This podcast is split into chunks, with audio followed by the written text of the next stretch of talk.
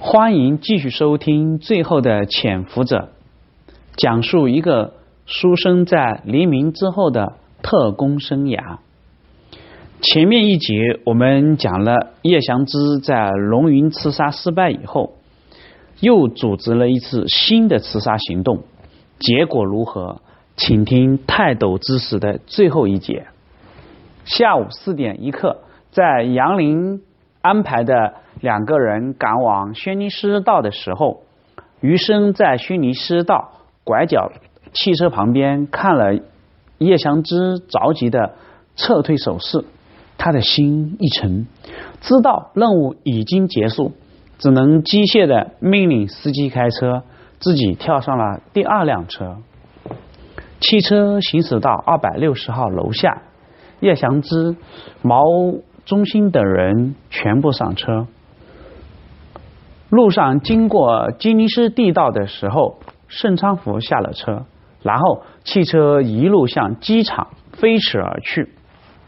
一路上，余生看了旁边的韩世昌、田九金，仍然一脸的紧张。司机在场，不便多问。余生只是轻的轻声的问了一句：“顺利吧？”韩世昌点了点头，回道：“顺利。”余生心跌到了谷底，一路无话。两辆出租车到了机场，几个人下车，余生付了三倍的车钱。按照叶祥之的吩咐，恐吓了一下两个司机：“我们有你们的车牌，自己该知道怎么办。”两个司机恐慌的点了点头，汽车绝尘而去。几个人拿到了飞往广州的机票，叶祥之找了一个包间休息室，几个人凑到了一起，由韩世昌汇报经过。韩世昌吐掉了最后一口烟。扔的扔掉了烟头，回忆说道：“我和田九金上了四楼，我就去敲了铁门。田九金躲在门后，佣人开了门。佣人问是谁，我就说贺先生让我来送信。佣人回头看了一眼，里屋的一个胖子让开门。一开门，我就走了进去。我进去的时候，田九金一把。”把佣人拽到门口，捂住他的嘴巴。我进到里屋，那个胖子出来接信，没有任何的怀疑。我就说：“先生，你给打个收条吧，我回去好交差。”他就趴在桌子上写收条。我趁机朝他头部开了一枪，他倒在地上。我又对了他的胸口开了一枪。走的时候，我看见他已经备好了两个皮箱，我就拉着皮箱跑下楼。田九金让我把箱子给扔了，这一扔不要紧，箱子摔开了，里面的东西洒了整个楼梯，全是值钱的首饰、手表之类。我想捡几样，却被田九金拽了下楼。临下楼前，田九金拿枪吓唬了一下佣人，那个佣人估计给吓跑、吓怕了，什么也应该不会说了。韩世昌说完，田九金。把烟从嘴里拿了出来，对着叶祥之连声哼哼表示同意。余生心里一阵酸楚，自己费尽心思到现在仍没有救到，现甚至连谁都不知道。他索性对叶祥之带有点抱怨的口气问道：“处长，任务已经完成了，兄弟们为了这个任务饿了一天，您现在应该告诉我们目标是谁了吧？”余生说完。韩世昌也说道：“对呀，处长，那胖子谁呀？”叶祥之平静的说道：“杨杰，党国陆军上将。不不不，那是以前，现在是党国的叛徒。”杨杰，余生心里默念道，心里的悲哀和懊悔更深了一层。杨杰，白族，云南大理人，民国时期著名的军学泰斗。和蒋百里、白崇禧、刘斐一起被外国人称为“中国三个半参谋长”。他长期担任国民党陆军大学的校长和教育长，在国民党军中桃李满天下。他的《国防新论》《军事与国防》《大军统帅论》和战争要诀，在三四十年代，中国是每一个想成为高级军官的必备读物。他为人正直，在加入民革后，多次的策动了四川和云南军阀起义，响应人民解放军。他以自己的着实和人品、崇高的品格和威望，成为中国人民政治协商会议特邀委员，却在北上参加开国大典的前夕被保密局奉命暗杀。在他死后。周总理仍然坚持将他的名字写入政治协商会议的名单，他也是成为仅有的一名名字带框的政治协商会议委员。中润大厦华润公司钱之光办公室里，气氛死一般的寂静。刚接到北平密电之后，钱之光马上要派更多的人手派往轩尼诗道。人还没有派出，之前杨林派出的两个人已经打回电话。轩尼诗道二百六十号四楼发生命案，死者为一中年男人，体态偏胖。香港警务处已经派警力前往。杨林要求他们继续在现场观察，有情况立刻打电话回来。杨林和钱之光坐下来，静静的等着。趁这个时间，杨林将许明阳带来的信封和口信，以及刚才钱之光回来之前他自己的处置，还有卢广胜的情况，都对钱之光进行了汇报。钱之光听了以后没有说话，电话又响了。杨林急切的接起电话，那边传来了让他最后一次侥幸心理都落空的报告。香港警方已经从幸存的佣人口中确认死者为前国民党陆军上将杨杰，杀手为两人，借口送贺耀祖的信骗开门，开枪没有声音，相信使用了专业消声装置，而警方从散落到楼梯的各种贵重行李初步判断，应该是入室抢劫杀人。杨林颓丧的放下电话，回头看着钱之光：“我们晚了，杨将军已经被暗杀了。”他将电话里的报告重新向钱之光复述了一遍，接着说道：“我建议马上向中央发出简要报告，随后等待整理相关情况以后再发出详细的报告。”停了一下，杨林继续说道：“还有我们的检讨。”和请求处分报告，钱之光表示同意。随后，杨林出去发报。钱之光在自己的办公室里面来回的踱步，一边抽烟，一边讲这件事情的来龙去脉，重新思索一遍。随后，他又拨通了贺耀祖的电话。贺耀祖明确表示，他并没有写给杨杰写信，并且他并不知道杨杰来了香港。贺耀祖进一步询问杨杰是否出事，钱之光没有直接回答，只说自己也是刚刚听说，具体还要看明天的汇报。过了一会儿，杨杰回来报告，报告已经发出，中央回电让我们马上汇总一下最近的事情，尽快发出详细的报告。钱之光于是先说出自己的判断，是不是可以这么判断？国民党方面在香港起义前后派出了保密局暗杀小组，一开始的目标是龙云，但是被我们和龙云方面挫败了，于是他们将目标转移到了刚来香港还没有和我们建立联系，并且周围没有保护措施的杨杰，甚至香港警方说的说法，入室抢劫杀人，哼。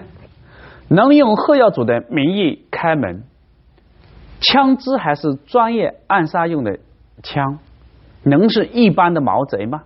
对了，刚才我已经电话问过贺耀祖，他甚至不知道杨杰来了香港。我们先这样汇报，主要询问中央对于宣传口径的看法，是按照香港警方来说法，还是我们寻找证据将舆论的枪口指向国民党保密局。还有卢广生的情况，他毕竟是李吉生的朋友，如何对待还请中央指示。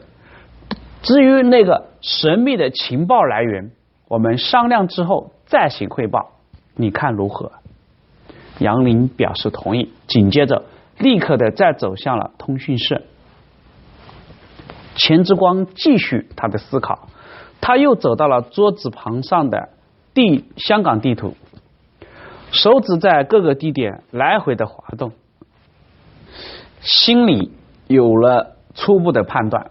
杨林再一次回来说道：“电报已经发出，电报的结尾我加上了我们申请处分的报告，中央没有回电，估计需要开会商讨之后才能答复我们。”钱之光点点头：“很好，我将神秘的情报考虑了一下，现在知道的信息是：第一。”对方是一个戴着眼镜、中等身材的人。第二，他第一次传递的是出租车司机，第二次是黄包车夫。第三，他第二次发出情报是在吉尼斯地道的渣打银行附近，并且很着急。第四，他了解卢广生和蒋维生的内幕。第五，他应该知道我们的存在。但是没有直接来找我们，而是在文汇报中转。以上我们得出了一个什么样的结论呢？对了，你来看一下地图。杨林凑到地图前面，顺着钱之光的手指，从杰尼斯地道的渣打银行往后几百米的地方指去，那是一家茶行。杨林瞬间眼睛瞪大了。这是我们一直怀疑保密局在香港的据点之一。钱之光笑了笑，对，这个人得到情报以后很着急，事情紧迫，所以不得不在他们据点附近传递消息。由此看来，我们可以得出：第一，此人不是保密局香港站的常驻人员，而是保密局特派而来；第二。此人应该是保密局的中层干部，能接触到一些机密，但是无法掌握全局。第三，他没有固定的上下线联系，所以只能是投石问路。第四，这个人心思缜密，看似冒险，实则经过了深思熟虑。我判断，这是隐藏在保密局内部，从未被启用过。我党的潜伏人员，你马上再发一个电报，将此人的来龙去脉和我们的判断发给军委情报部柯农同志，让他设法寻找此人的身份和下落。另外，明天你要约许明阳见面，一方面巩固他，以备后续还会有类似的情报；另一方面，通过他在报道。杨洁遇刺的报道上做出暗示，让我们潜伏的英雄看到，我们已经知道了他的存在。说了最后一句话的时候，钱之光的语气充满了感动。杨林也被感动了，他激动的点了点头，再走向通讯室。第二天，中央和军委的电报分别到了，中央指示。由于证据有限，也为了顾全大局，不影响民主人士北上和政治协商会议的举行，杨洁一案先按香港警方的口径报道。如果以后掌握了切实的证据，再另行宣传。卢广胜的情况已经通报李吉生，李吉生表示，卢已经不算是民主人士，他的行为已经和李没有关系。对卢可以按照国民党反动派对待。军委情报部的电报显示，目前对于传递情报人员的身份没有任何资料。由于我党有部分潜伏人员目前分散海外，还需进一步落实资料以后才能给予指示。钱之光放下电报，对杨林说：“相对于这位同志，我们的工作实在是惭愧。”由此同时，在香港总督府的办公室里，警务处长麦景陶又一次来拜访港督葛亮洪。麦景陶对于发生在薰衣社道的命案如何定性有一些拿捏不准。他认为，虽然从表面来看，凶杀现场非常像抢劫杀人，但是第一，所有的财物没有丢失；第二，被害人杨杰刚刚到达香港，没有入户的表现和可能；第三，被害者的身份特殊，而且从现场目击者指证来看，犯罪有组织的是四五个人。有汽车接应，显然不是普通的毛贼。第四，警务处已经掌握的信息，国民党保密局的几个人在凶案刚发生的两个小时以内，全部乘飞机离开了香港。以上可以表明，国民党保密局策划的暗杀事件。葛亮洪耐心的听完麦景涛的陈述，高兴的对麦景涛说：“我的。”警务处长先生，你的案情分析非常精彩，应该说你的工作很称职，而且很出色。我相信你的职业判断，但是相信不用我说，你也会选择一个恰当的方案公布此案，不是吗？麦景涛苦笑的问道：“那就按照普通抢劫杀人定案，你觉得如何？”葛亮洪很无奈，从人道主义和道德角度出发，这么做是会受上帝的谴责。我相当于在帮助凶手逃退、逃脱罪责。但是，为了香港的稳定和繁荣，我们有的时候不得不做一些违背良知，这很痛苦，但很现实。另外，我敢肯定。中共方面和国民党方面也希望我们这么做，好吧？如果你能见到死者的家属，请代表我向他们致以歉意，并且如果有需要的话，港督府可以为他们提供人道主义的援助。葛亮红最后总结道：“在香港，真正的主人是他们，而不是我们。我们做的一切是为了我们。”也为了他们。好，这一节我们就讲到这里。关于第一个篇章泰斗之死，我们就全部讲完了。下一个章节我们要讲的是海珠桥惨案，欢迎收听。